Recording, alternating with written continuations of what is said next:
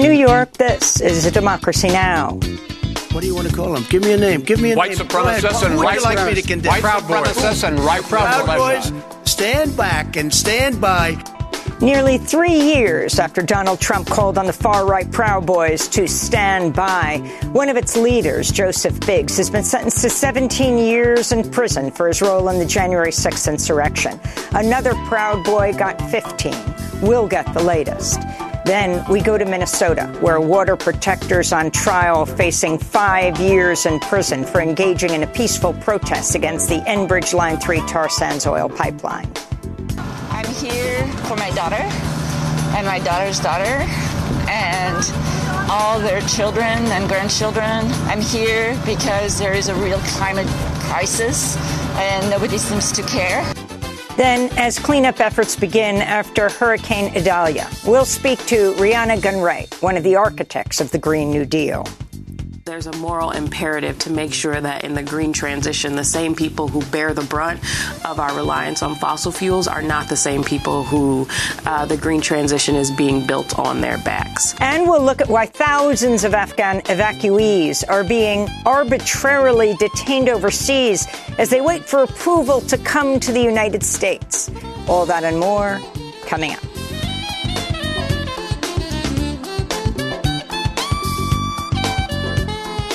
Welcome to Democracy Now!, democracynow.org, The War and Peace Report. I'm Amy Goodman. Trump pleaded not guilty to 13 felony charges over efforts to overturn his 2020 election loss in Georgia. Trump also requested his case be tried separately from his 18 co-defendants. Trump's legal team argued an October 23rd start date for the trial does not leave enough time to prepare, while some of his co-defendants have asked for a speedy trial. Meanwhile, the release date for the Fulton County grand jury's final report is set for September 8th. The judge said Trump's Georgia trial will be televised and live streamed.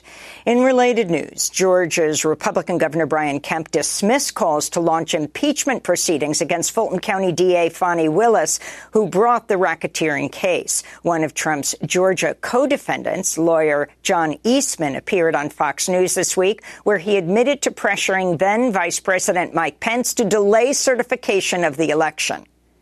I explicitly told Vice President Pence in the Oval Office on January 4th that even though it was an open issue under the circumstances we had, I thought it was the weaker argument and it would be foolish to exercise such power even if he had it. What I recommended, and I've said this repeatedly, is that he accede to requests from more than 100 state legislators in the swing states to give them a week to try and sort out the impact of what everybody acknowledged was illegality in the conduct of the election. A federal judge sentenced two former leaders of the Proud Boys, Joseph Biggs and Zachary Rehl, to 17 and 15 years in prison, respectively, for the seditious conspiracy to keep Donald Trump in power by attacking the U.S. Capitol on January 6, 2021. The sentences are some of the stiffest yet over January 6, though prosecutors had sought 30 plus years for the two men. A lawyer for Biggs spoke after his sentence. If your president tells you your country's been stolen, the country that people fought and died for, people are trying to take your vote from you, how are you supposed to react to that? And these people reacted violently and to their detriment. Um, I, I think these cases are grotesquely overcharged. Both men broke down in court. Two other Proud Boys, Dominic Pezzola and Ethan Nordean, are receiving their sentences today. Former leader of the Proud Boys, Enrique Tarrio, will be sentenced Tuesday. We'll have more after headlines. The African Union has suspended Gabon's membership following Wednesday's military coup and ouster of the longtime president Ali Bongo. The UN has also condemned the coup, but many Gabonese have voiced support for the military takeover. It's important to remember that we've been waiting for this release for several years. The Bongo regime has been sharing out Gabon's wealth for several years. They've promoted corruption and unemployment, so we're tired of it. We've been waiting for this with real satisfaction. It's a real pleasure. Today, I'm proud to say that Gabon's independence took place on August 30th, 2023.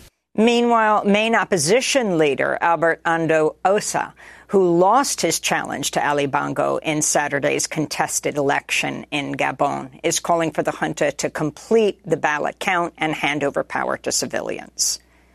In the Democratic Republic of the Congo, AFP reports at least 48 people were killed by Congolese soldiers Wednesday as armed forces cracked down on a protest against United Nations peacekeepers in the city of Goma. Dozens of others were wounded, while over 150 people were reportedly arrested. The demonstration was led by a Christian sect. UN peacekeeping efforts in the DRC have been widely criticized, as many communities say their presence has done little to prevent conflict. Violence has soared in recent years, particularly in the eastern region of the DRC.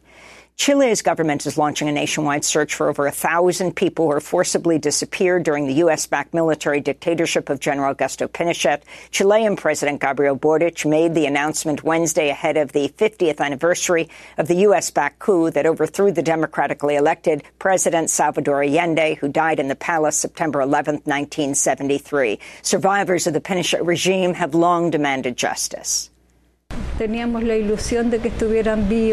We had the hope that they were alive, but as years went by, we realized they weren't. At least they should have told us what happened to them, what was done to them. That is the worst part of these 50 years. In Colombia, a truth and justice tribunal found the U.S. trained general, Mario Montoya, responsible for 130 extrajudicial killings and disappearances between 2002 and 3. Montoya is accused of deliberately mislabeling civilians killed by his soldiers as enemy combatants as part of the false positives scandal. Over 6,000 civilians, including children and disabled people, were killed by Colombian soldiers from 2002 to 2008, who then classified their victims as fighters from the FARC. That's the Revolutionary Armed Forces of Colombia. The Biden administration Thursday sent another deportation flight to Haiti with at least 60 asylum seekers. This came a day after the State Department urged U.S. citizens to immediately leave Haiti due to worsening violence. Immigrant rights advocates condemn the deportations. This is Guerline Jozef, executive director of the Haitian Bridge Alliance.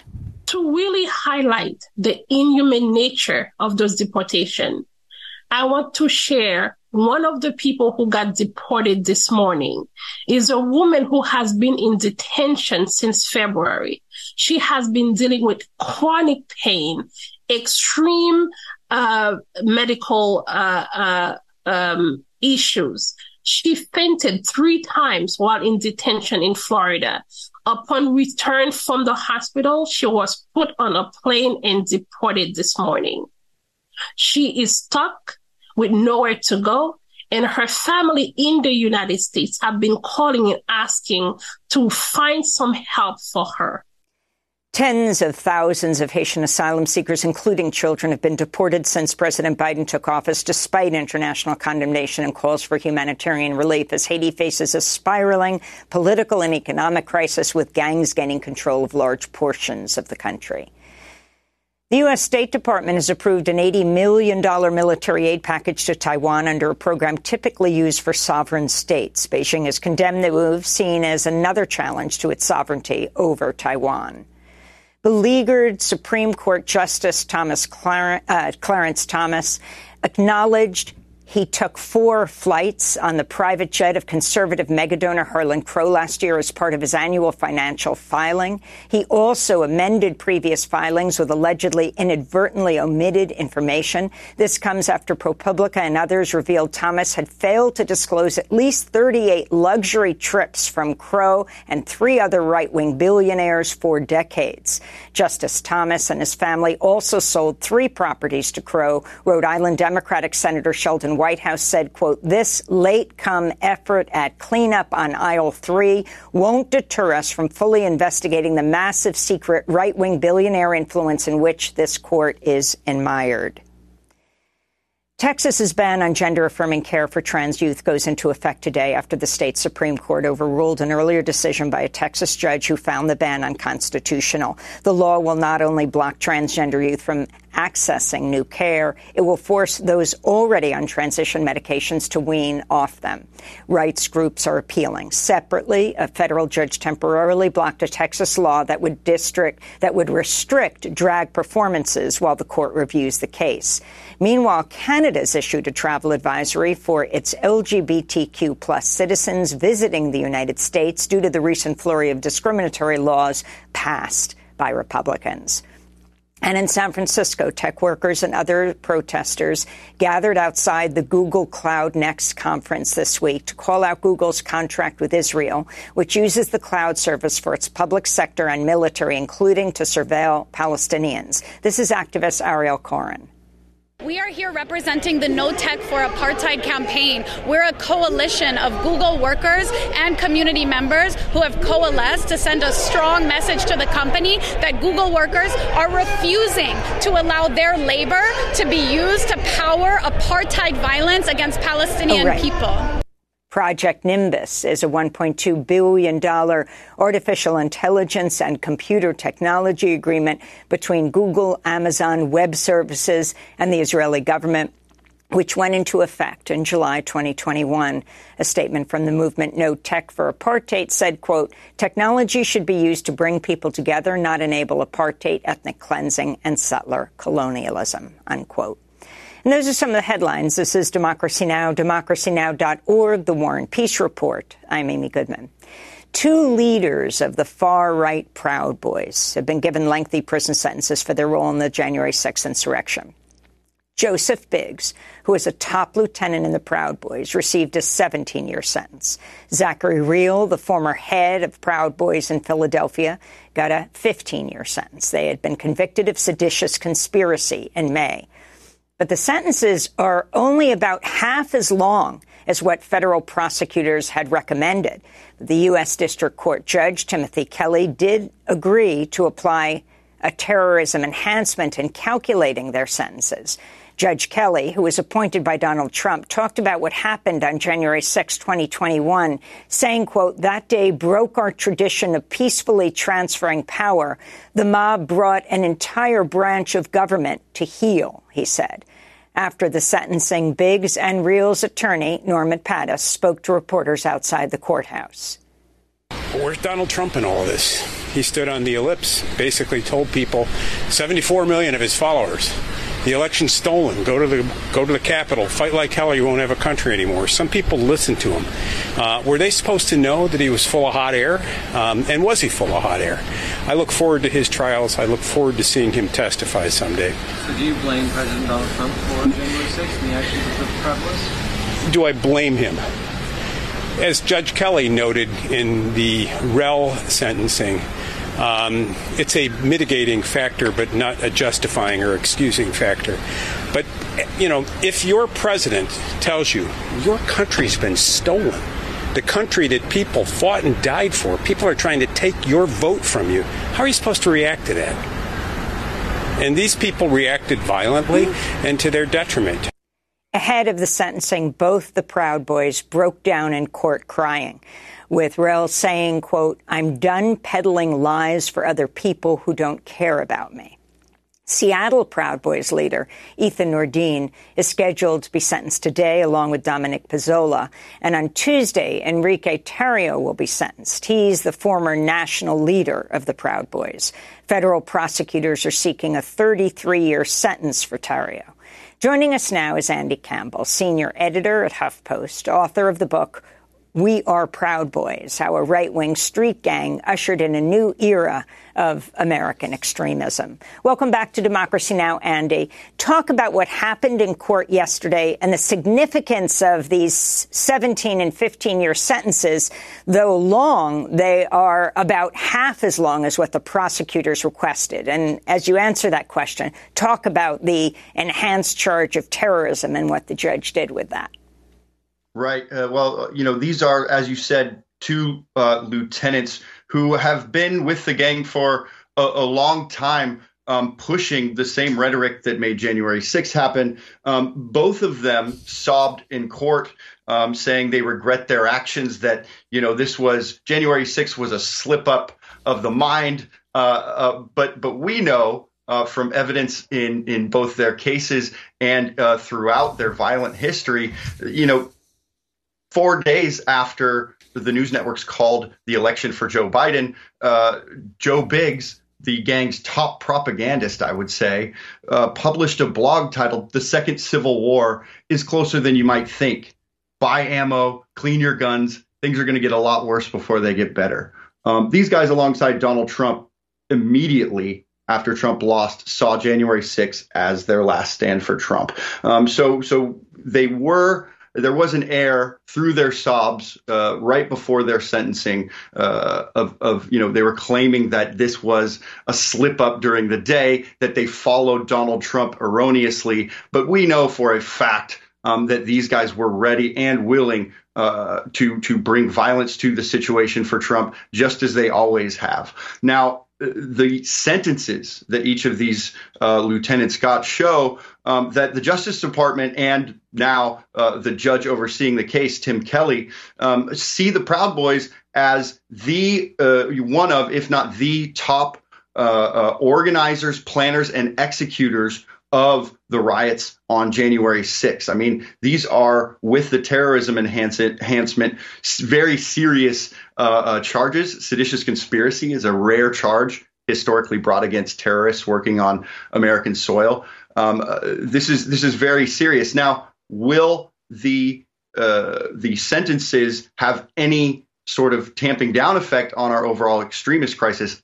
I don't think so. Um, but certainly the 15 and 17 year sentences for two top lieutenants of the Proud Boys doesn't bode well for our last three defendants, especially the chairman, Enrique Tarrio, who uh, the government argued successfully oversaw the entire thing from start to finish on January 6th. I want to go back to January 6, 2021.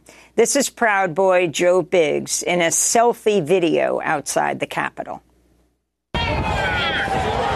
So we just stormed the Capitol, yeah, we took did. the mother place back. that was so much fun. So much America. So much America. More murders. January 6th will be a day in infamy. So tell us more about who Proud Boy Joe Biggs is and also his relationship with InfoWars and Alex Jones, a correspondent. Um, tell us about him.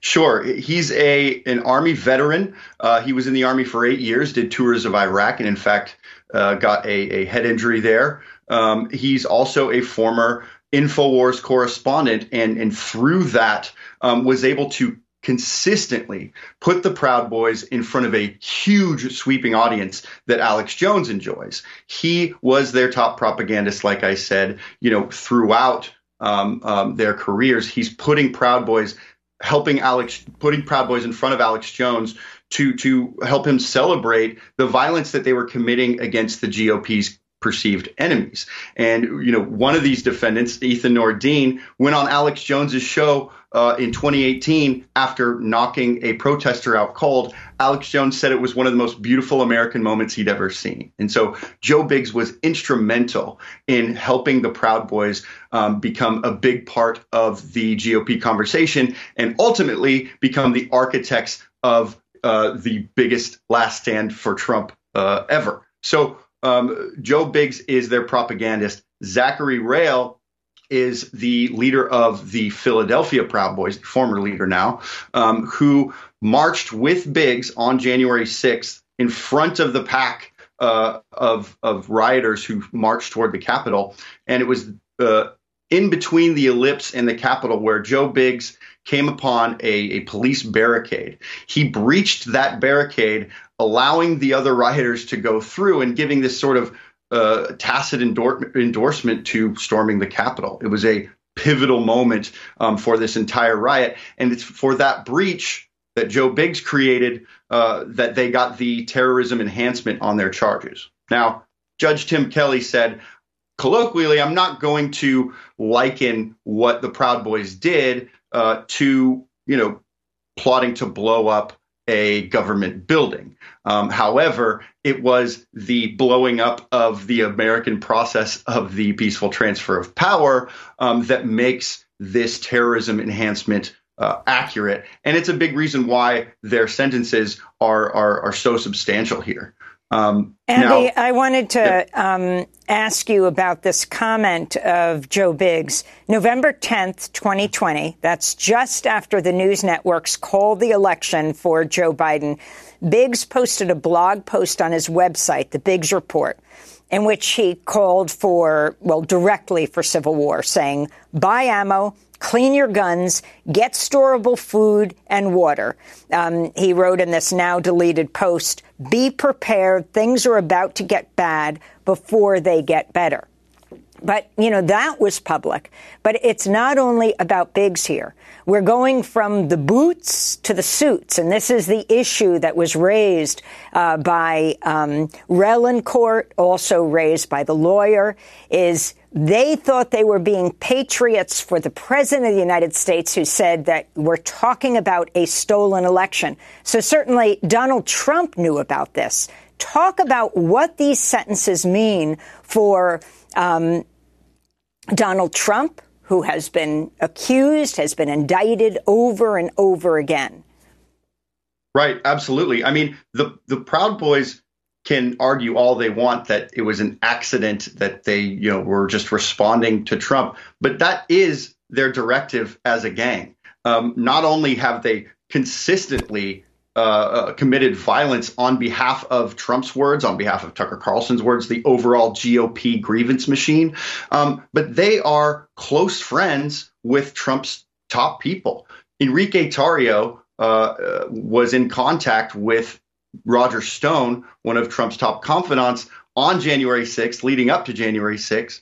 And after January 6th, Roger Stone admitted to me for the book that he'd been advising the Proud Boys politically and helping them become a more political machine uh, for years leading up to January 6th. These guys um, had an absolute line to Trump. I'm not trying to suggest that I have any evidence that they spoke or got word to Trump on the day. We don't know that yet. But certainly, Trump knew that there was a street gang and a bunch of rioters out there waiting in the wings to to uh, uh, mobilize on his word. In fact, uh, uh shortly after Trump posted a message on Twitter saying his followers, uh, uh, you know, this this protest would be wild in Washington on January 6th, Joseph Biggs um, wrote to Enrique Tarrio, encouraging him to get quote radical and real men to answer that call to action. I mean, so Andy, these- when it comes to Trump knowing, we already know that on January 6th, when he was told that men were armed um, coming to his rally, uh, Trump's response was to say, don't force people to go through metal detectors. Absolutely. And Michael Cohen said, uh, prior to January 6th, uh, in an interview with CNN, he said, uh, Trump knows he has Proud Boys in the street, um, and he's excited about it. January 6th, Cohen said at the time, is going to be really bad because Trump knows he has these very violent people in the street for him, and he loves it. And, and, and that's just how it's played out over and over again before January 6th. And, and let's not forget, the Proud Boys, despite their leaders being in jail, are still doing all of the same violence uh, on GOP's grievances that they were before. It, it continues today particularly going after drag shows, particularly going after um, uh, pro-choice uh, protesters and uh, abortion clinics? Right, absolutely. And and you know, people ask, you know, well, the national leaders are all behind bars. They've dissolved their national chapter. Doesn't this mean the end of the Proud Boys? And certainly it does not because they work locally. Uh, they they are at abortion clinics. They're at school board meetings. They are you know mobilizing on words of other you know big GOP voices like Ron DeSantis across the country at rapid clip. And so the only thing that's really changed about the Proud Boys since these convictions and these sentences is that they're not amassing on a, a huge level for Trump like they used to, but nobody's doing that. And that may change during the election. Um, I, I think it's important to note that if the Proud Boys dissolved tomorrow or they changed their name, which I don't expect, it doesn't change the fact that we have an ingrained extremist crisis at the highest levels of government on the right, and and and that the Proud Boys have done what Judge Ke- Kelly called, you know, the breaking of the tradition of peaceful transfer transfer of power. They have so normalized violence that you can expect to be scared at a polling place, be scared at an abortion clinic, um, be scared at uh, uh, you know, American political rallies because we have this extremist contingent, and that is the damage that the Proud Boys did and continue to do to this day. Andy Campbell, want to thank you for being with us, senior editor at HuffPost. His book is "We Are Proud Boys: How a Right-Wing Street Gang Ushered in a New Era of American Extremism." Coming up, we go to Minnesota, where water protectors on trial facing five years in prison for engaging in peaceful protest against the Enbridge Line 3 tar sands oil pipeline. Back in 30 seconds.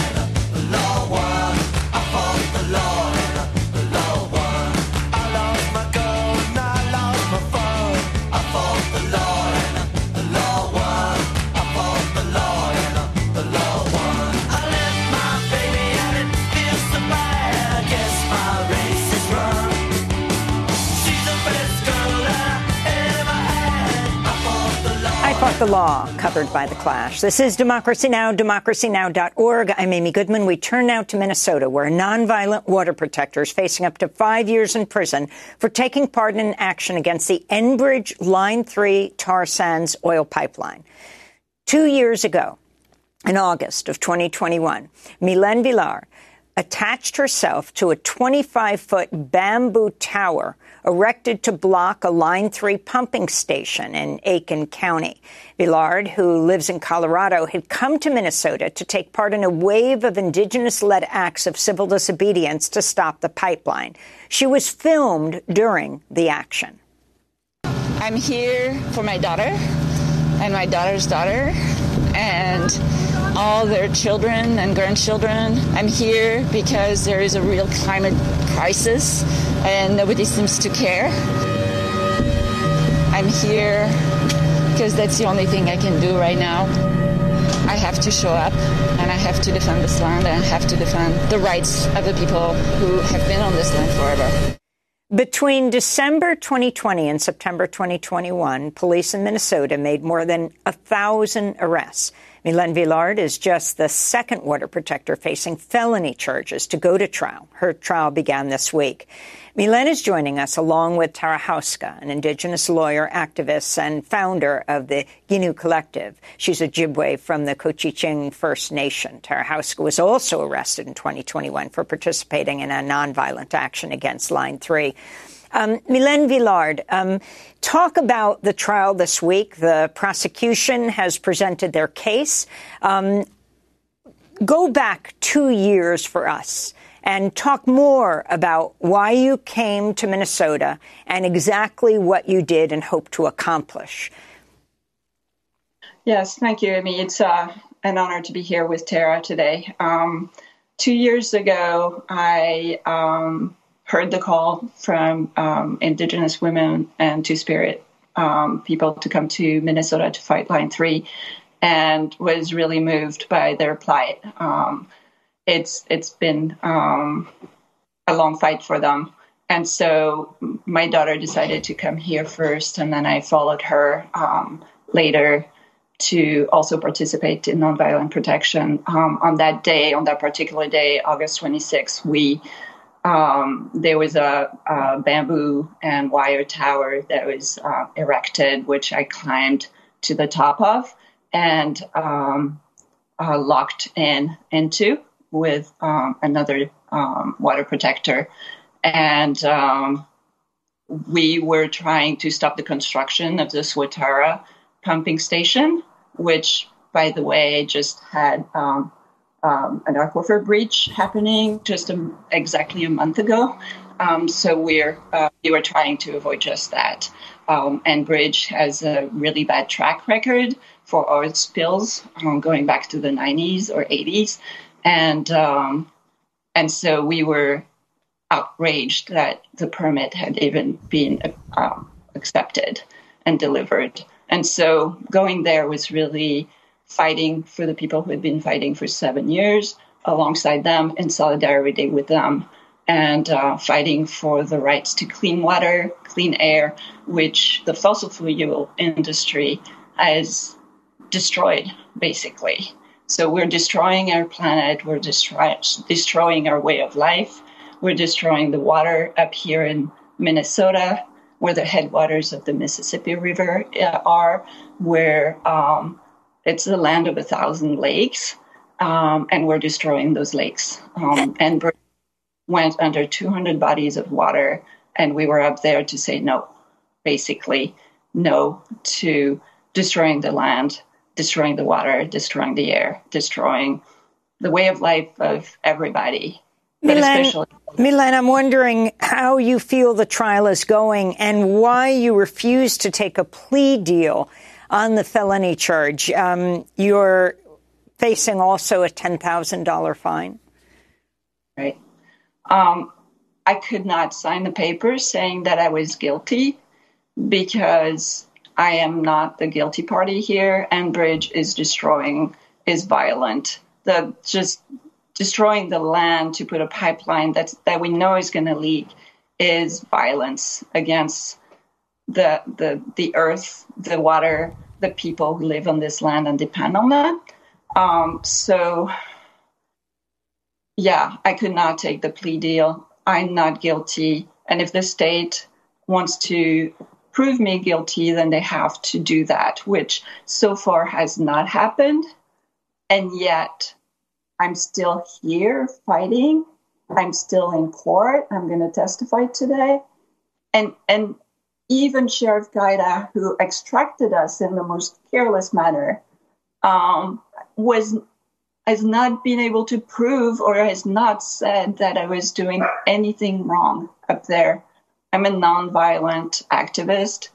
I believe in nonviolence. Everything I do, that's my daily life, is nonviolence. So I, you know, I was up there. I was not obstructing legal process, which is the charge I got. Um, I was just up there protesting an abomination. Um, and so um, I would say the trial is is a farce right now at this point. Um, my lawyer is at our hands with with reminding the court and the prosecution about procedures, about the law, about legalese 101 that everybody should respect in court. And it's not happening. It's not happening. And there's so many reasons that my case should have been dismissed by now. Um, and I'm going to testify today. Well, you're very brave to come on. And, um, you know, we're talking amidst, well, after Lahaina was destroyed uh, as a result of climate change in Hawaii, um, after uh, the south of the United States, uh, particularly Florida and the Carolinas, have been hit hard by by Hurricane Idalia. Tara Houska, I wanted to bring you into this conversation um, as an Indigenous lawyer and also a peaceful protester against Line 3. You joined us on Democracy Now! after you were released from jail in 2021. You posted photos on social media with bloodied welts on your arms after you were shot with rubber bullets during your peaceful action. Can you talk about the escalation of police violence at the time and um, how you feel these cases are now going? Since Standing Rock and the resistance against Dakota Access Pipeline, which you were also at and documented some of the police brutality that occurred there, the escalation of police, both in the direct uh, confrontations with nonviolent protesters and also just the prosecutorial system against specifically environmental activists has grown exponentially worse. Um, you know, I, I, know that there's been coverage on on your program and others um, about the Atlanta Cop City protests. Uh, you know, you just had on someone talking about how they had added on a felony terrorism enhancement. That was up front with the with the protesters down at Cop City. 42 people charged with domestic terrorism. Um, I feel like the the body of ALEC is around the entire state, all the state legislatures trying to push felony protest bills. That happened in Minnesota too. They didn't pass it successfully here, but they've passed it other places.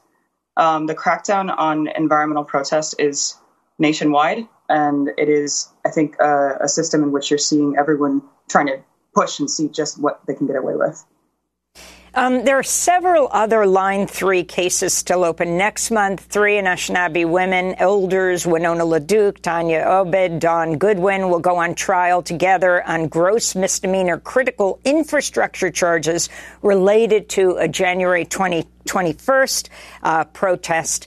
Um, if you can talk about uh, what this all means as the world becomes increasingly conscious of the climate catastrophe, um, and also the relationship between Enbridge security and uh, Minnesota police and authorities we think about the words critical infrastructure. What is actually critical infrastructure to the survival of human beings and every other being on this earth? It's water, right? That is the actual critical infrastructure. Designating an oil pipeline uh, for fossil fuels bound somewhere else, the active destruction of our own chance at survival, of my daughter's chance of survival, of, at her daughter's daughter, it is just an abomination of where we're at as a species. Um, you mentioned all those, you know, increasing signs of climate crisis that is occurring.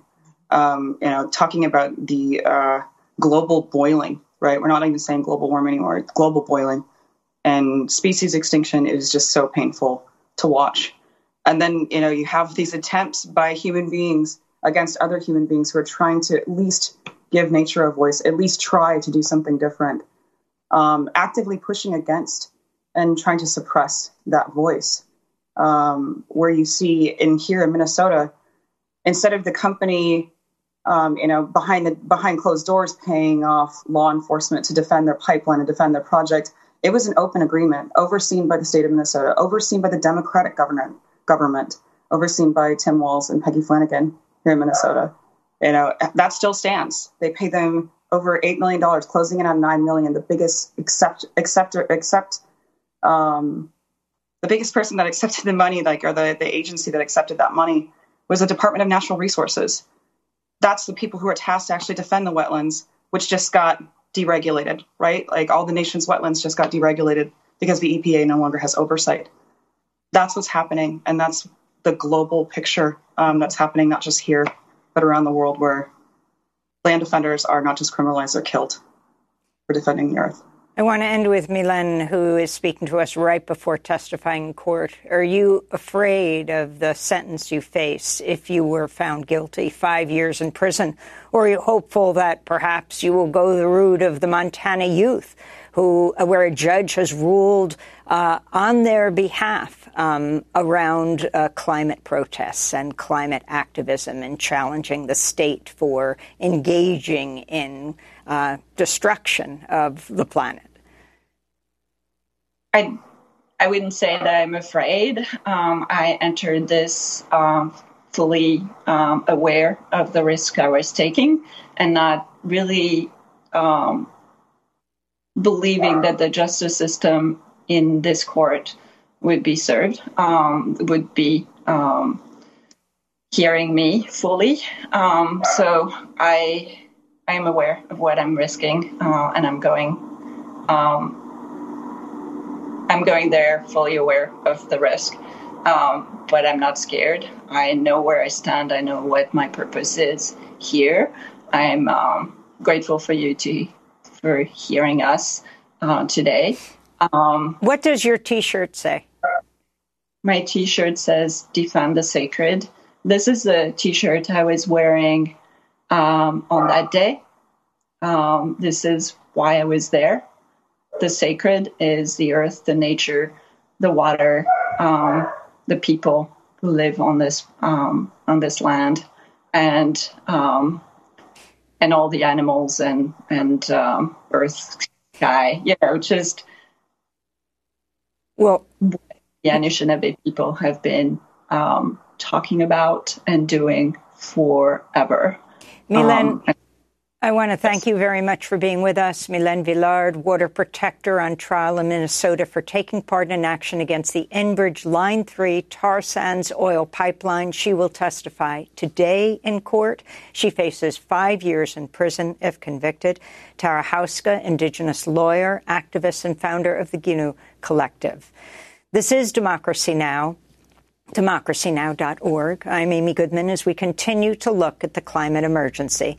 The Guardian's reporting Hurricane Idalia might become the costliest climate disaster to hit the United States this year. The Category 3 left a trail of destruction from Florida to the Carolinas. Forecasting company AccuWeather is projecting the storm might cost $20 billion. Last week, NOAA, the National Oceanic and Atmospheric Administration, revealed the United States had already suffered at least 15 weather disasters that caused $1 billion or more in damage. While the costs of the climate crisis continue to escalate, climate justice groups are warning the government must do far more to combat the climate emergency. We're joined now by Rhiana Gunn-Wright. She was one of the architects of the Green New Deal. She's just written a new piece for Hammer and Hope headlined, Our Green Transition May Leave Black People Behind. She writes, I'm an architect of the Green New Deal. I'm worried the racism in the biggest climate law endangers our ability to get off fossil fuels.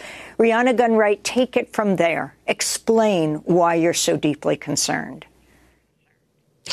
So I am really deeply concerned because the Inflation Reduction Act, the biggest climate law basically in U.S. history, is setting up the framework for the clean energy transition to come. And so far, there are many provisions in the bill that just structurally leave out black people um, or just don't address the needs, particularly of black frontline communities. And at the same time, the debates and the decisions about how to implement the IRA in those, um, in those cases too, we're seeing a trend of the desires of black frontline communities, again in particular, being set aside, um, in some cases being dismissed. And it's very troubling because this is what's going to sort of guide the clean energy transition for the foreseeable future. And as we've seen before in U.S. history, there's often uh, a sense that we can get to justice later, but when does later come? And so all of that, that amalgamation of factors is what has got me worried at Rhiana, you write the racist compromises and the marginalization of black people and their demands that facilitated the bill's passage have seeped into the climate movement. Let's talk very specifically about what you mean. So, what I mean is that in order to pass the IRA, uh, Senate Democrats, leadership in particular, had to broker a deal with Senator Manchin. And part of that deal, deal included compromises, particularly around um, allowing opening up lease sales in the Gulf. Um, as well as compromises that allowed the building of the Mountain Valley pipeline to move forward. And it's worth noting that both those things have been blocked uh, by court challenges from environmental groups and climate justice activists. So both of those things were moved forward um, despite those challenges by um, by the compromises in order to let the IRA pass. And so when I say that it's seeped in, it's what I mean is that in doing that, right? You created um, some momentum where there was a sense that some amount of of racism was a necessary cost for the IRA to move forward because both with the Gulf sales, uh, the lease sales in the Gulf, and with the Mountain Valley Pipeline, those things disproportionately impact Black frontline communities. And so when I say that it's seeped in, I have noticed in debates there's been a real sidelining. I think you see it in particular in the conversation about permitting reform. There's been a real sidelining of Black, Brown, and Indigenous voices and their calls for a just transition in the debates about how to effectively implement the IRA. And I mean, when I talk about permitting reform, I mean, there is a big push in particular to weaken NEPA, despite the fact that NEPA uh, the National Environmental Permitting Act, um, is one of the main tools that frontline communities have to protect themselves and push back against polluting infrastructure. And the real troubling part about that being forefronted in the permitting reform debate is that the IRA also takes a real all of the above strategy when it comes to the energy transition. So that means that it's uh, basically investing in tons of technologies across the board. A lot of that's in renewable energy. A lot of that's in technologies that a lot of people argue can help prop up fossil fuels, uh, even as they could help decarbonize at the same time. And so what that means is that you're going to, along with the concessions, still see a build out of fossil fuel infrastructure as well as well as renewable energy infrastructure. And so gutting NEPA actually puts frontline communities in a really vulnerable position, even if it is to speed up renewable energy transitions, where at the same time you have a lot of climate justice activists also calling for permitting reform, but in a way that protects democratic participation, that is about, right, increasing the amount of planning, that is about making community consultations upfront more powerful, less antagonistic, trying to sort of build a, a procedure for infrastructure decisions that helps build trust. But those um, those recommendations are largely being sort of pushed aside, talked about as insufficient because I think like I said, in part because of the concessions that happened with the IRA to pass it, there is an increasing um, sort of narrative about the tension between justice and urgency that's presenting a false choice that says essentially we have to do whatever we have we have to increase um, the deployment of renewable energy by any means necessary, even if that means reducing democratic participation, because there's just, like I said, a narrative that says we don't have enough time to make sure that the transition is just if that if there is any chance um, that that doesn't come in the form of just like regulatory streamlining across the board. Rhiana, uh, you call for the expansion of Justice 40, a Biden administration initiative that aims to direct 40 percent of the benefits of federal clean energy and other climate investments to disadvantaged communities. How can this be expanded? And how can the Biden administration nationally subsidize divestment from fossil fuels? We'll end with those two questions. Can you repeat that last question? How can uh, the Biden administration nationally subsidize divestment from fossil fuels equitably? Oh, okay. Totally. So on the first part, so Justice 40 is the administration's pretty much their signature environmental justice initiative, which says that 40% of the benefits of climate and energy investments need to go to disadvantaged communities. I call for the expansion of Justice 40 because Justice 40 was actually initiated before the IRA. Um, and so it is unclear right now whether Justice 40 will apply to IRA spending across the board. What we have seen with Justice 40 is there is a tendency to mostly include programs that are sort of legacy environmental justice programs like weatherization, energy efficiency, or just programs that are sort of siloed in the environmental justice camp and not necessarily spending related to the energy transition more broadly. So I'm calling for Justice 40 to cover all of that, right? Because that's Rhiana, how we, we just make have sure less than a minute to go. So the transition does in fact benefit everyone if all of the spending is included.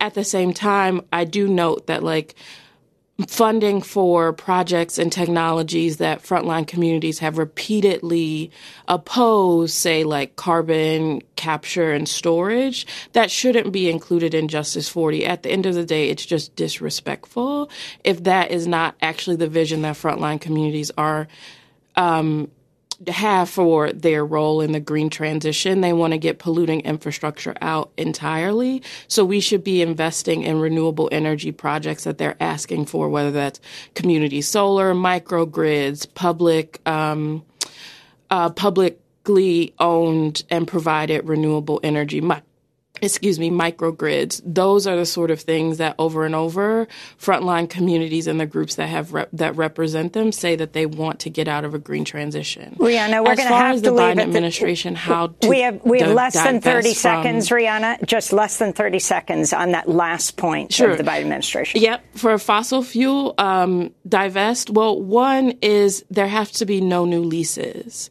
um, for fossil fuel projects.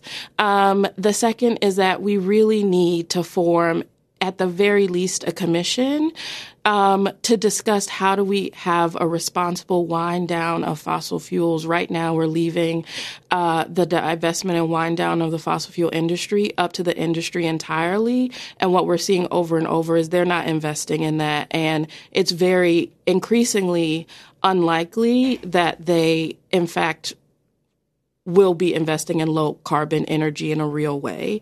And so without really a publicly planned transition, we're going to end up with a transition off of fossil fuels that's not just inequitable for black people, but that harms workers, residents, everyone, consumers, and especially folks from regions where fossil fuels are a big part of that local economy. Rhiana Gunn-Wright, I want to thank you so much for being with us, one of the architects of the Green New Deal. We'll link to your piece in Hammer and Hope. Our green transition may leave black people behind. Coming up, we look at why thousands of Afghan evacuees are being arbitrarily detained overseas, waiting to come into the United States. Back in 20 seconds.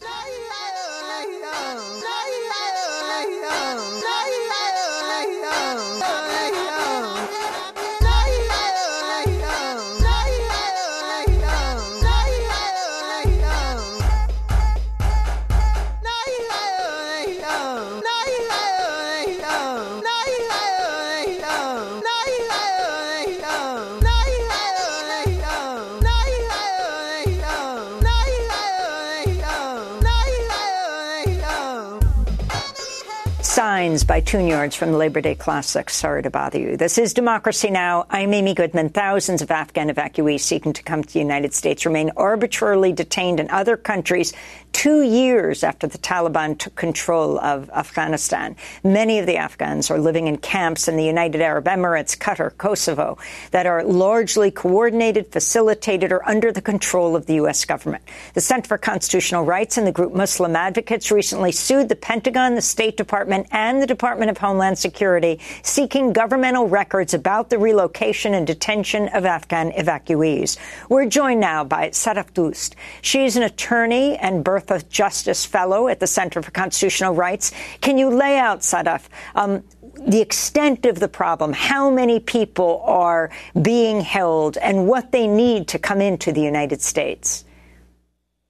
Thank you so much for raising awareness and covering this issue. Um, just as you had mentioned, uh, thousands of Afghan civilians are being arbitrarily detained at these sites, and this comes after um, 20 decades of occupation and invasion and war at the hands of the U.S. government. So we're still seeing that two years after the U.S. declared the end of its war in Afghanistan. Um, Afghan civilians still continue to be suffering human rights and humanitarian violations uh, at the hands of the U.S. government. Um, the numbers, because of the very limited reporting that is out there, is uncertain, but it what limited reporting is out there indicates that it's over 3,000 people, up to 5,000 or more. Um, and these sites, just as you have mentioned, the ones that that are more reported about are in the UAE, Qatar, and Kosovo, but other sites in Albania, Germany, possibly others exist as well. Uh, and what this lawsuit hopes to achieve is to provide more information to humanitarian, human rights, and civil society organizations who uh, really are hoping to hold the government accountable and meaningfully engage to intervene and, and prevent the continued detention of these Afghan civilians. And Sadaf, tell us who these people are and what they're, I mean, the site in Kosovo, for example, has been nicknamed Little Guantanamo. What happens if they leave the camps? And what was their relationship with the United States as the U.S. occupied Afghanistan? Why did they flee Afghanistan? Yeah, and um, in, in Kosovo, it is nicknamed Little Guantanamo because of the horrifying conditions. Uh, last year, there was a protest staged by those Afghans detained at, at these uh, sites asking for better conditions, asking um, any government that has a hand in facilitating or coordinating uh, these sites for better conditions.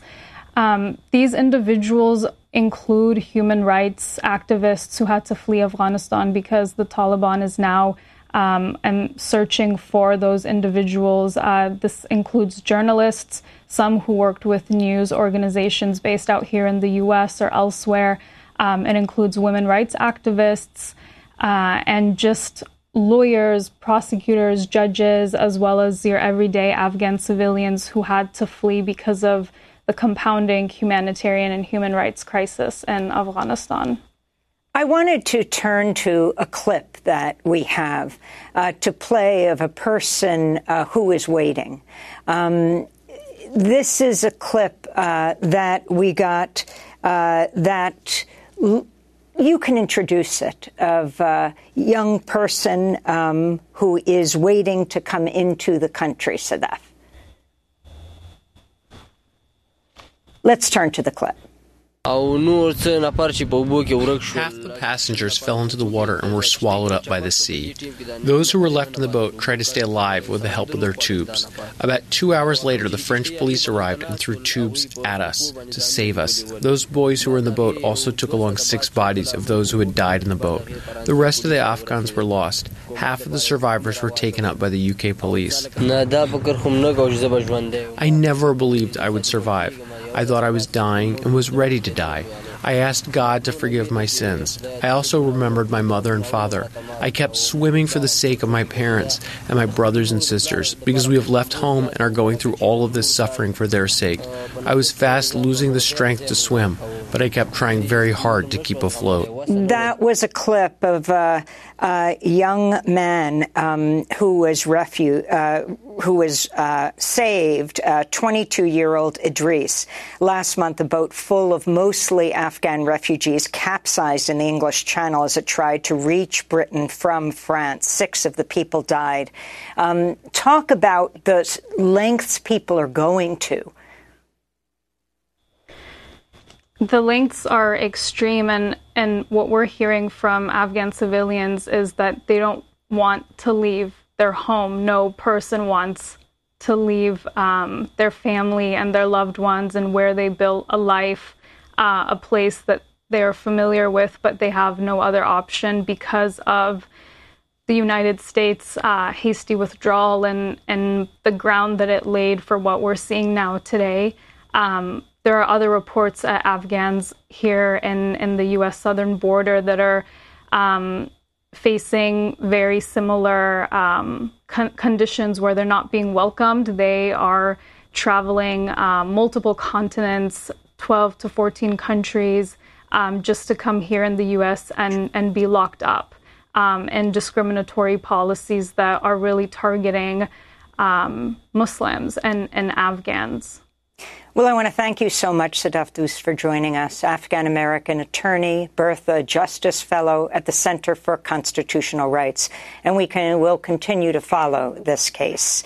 To see our podcast, video and audio podcast, and sign up for our news website, you can go to democracynow.org, our newsletter. I'm Amy Goodman. Thanks for joining us.